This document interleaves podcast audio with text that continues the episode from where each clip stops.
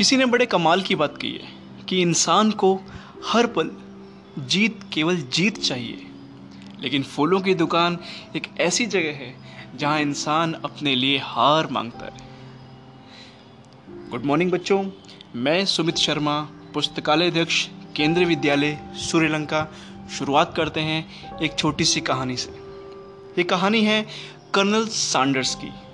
Colonel Sanders का जन्म America में हुआ उनके पिता का नाम बिल्डर डेविड सैंडर्स तथा माता का नाम मार्गेट डेनलेवी था। जब सैंडर्स पाँच वर्ष के थे, तब उनके पिता की मृत्यु हो गई। उनकी माँ ने नौकरी शुरू कर दी, इसलिए घर में अपने भाइयों के लिए सैंडर्स ने खाना बनाना शुरू किया। परिवार की ज़िम्मेदारी इतनी बढ़ गई कि उन्होंने अपनी पढ़ाई सातवीं क्लास के बाद छोड़नी पड़ी।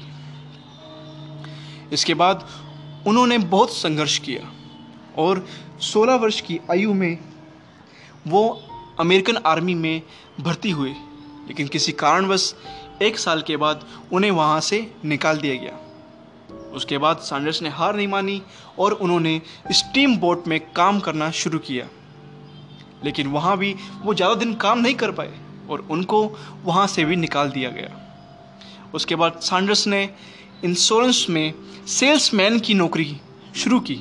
सब कुछ बढ़िया चल रहा था, लेकिन अपने टारगेट को पूरा ना कर पाने की वजह से सैंडर्स को वहाँ से भी निकाल दिया गया। उसके बाद सैंडर्स ने रेल रोड में फायरमैन का काम शुरू किया, लेकिन अपने को वर्कर से लड़ाई होने के बाद उन्हें वहाँ से भी निकाल दिया गया। चालीस वर्ष की उम्र में सैंडर्स एक सर्विस स्टेशन पर काम करने लगे। वहाँ वह उस स्टेशन पर रुकने वाले लोगों के लिए चिकन पकाते थे।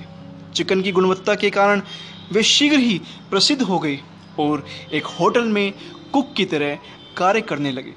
वहाँ पर उन्होंने चिकन पकाने का एक नया तरीका, प्रेशर फ्रायर ईजाद किया। प्रेशर फ्रायर से चिकन जल्दी पकता था, लेकिन उसका स्वाद लोगों को पसंद नहीं आया। फिर उन्होंने चिकन के साथ एक्सपेरिमेंट शुरू कर दिया और अपनी चिकन रेसिपी फ्राइड चिकन को अलग अलग लोगों और अलग अलग होटलों में पेश किया। लेकिन ज़्यादातर फ्राइड चिकन को लोगों ने नकार दिया। लगभग एक हज़ार नौ लोगों द्वारा नकारे जाने के बाद भी सैंडर्स निराश नहीं हुए और नए नए लोगों के सामने अपनी रेसिपी पेश करते रहे। इसके बाद उनका फ्राइड चिकन एक होटल मालिक को पसंद आया और यह उनके मेन्यू में शामिल हो गया। इसके बाद तो उनका बनाया चिकन इतना प्रसिद्ध हो गया कि उसकी बिक्री बहुत सी जगहों पर होने लगी। 1935 में अमेरिकन गवर्नर ने उन्हें काउंट की कर्नल की उपाधि दी। उन्नीस सौ उनतालीस में सैंडर्स ने अपना रेस्टोरेंट शुरू किया। उन्नीस सौ बावन में सैंडर्स ने के एफ़ सी काउंट की फ्राइड चिकन के नाम से फ्रेंचाइजी शुरू की। देखते ही देखते के एफ़ सी एक ब्रांड बन गया और दुनिया भर में उसकी रेस्टोरेंट चेन खुलने लगी। आज के एफ़ सी के 118 देशों में अठारह आउटलेट्स हैं। बच्चों, उन्नीस सौ चौंसठ में उन्होंने के एफ़ सी कॉरपोरेशन का हिस्सा टू मिलियन डॉलर्स में बेच दिया। के की प्रसिद्धि ने उन्हें उस मुकाम पर पहुँचाया कि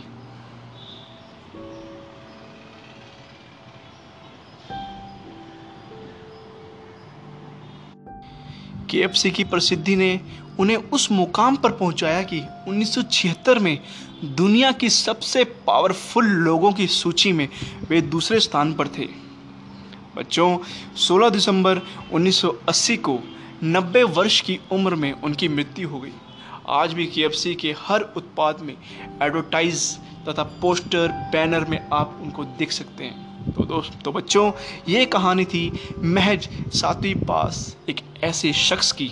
जिसके पास कोई टेक्निकल या प्रोफेशनल डिग्री नहीं थी, उच्च शिक्षा नहीं थी, पास में धन भी नहीं था और एक हज़ार नौ बार नकारे जाने के बावजूद तमाम संघर्षों, मुसीबतों, निराशाओं से निकलकर उस शख्स ने आसमान की बुलंदियों को छुआ। तो दोस्तों, बच्चों, अगर हमारे पास उच्च शिक्षा कॉलेज की डिग्री या पैसा नहीं है उससे हमें कोई फ़र्क नहीं पड़ता। लेकिन हमारे पास एक लक्ष्य, एक सपना या कोई ख़ास हुनर ज़रूर होना ज़रूर चाहिए।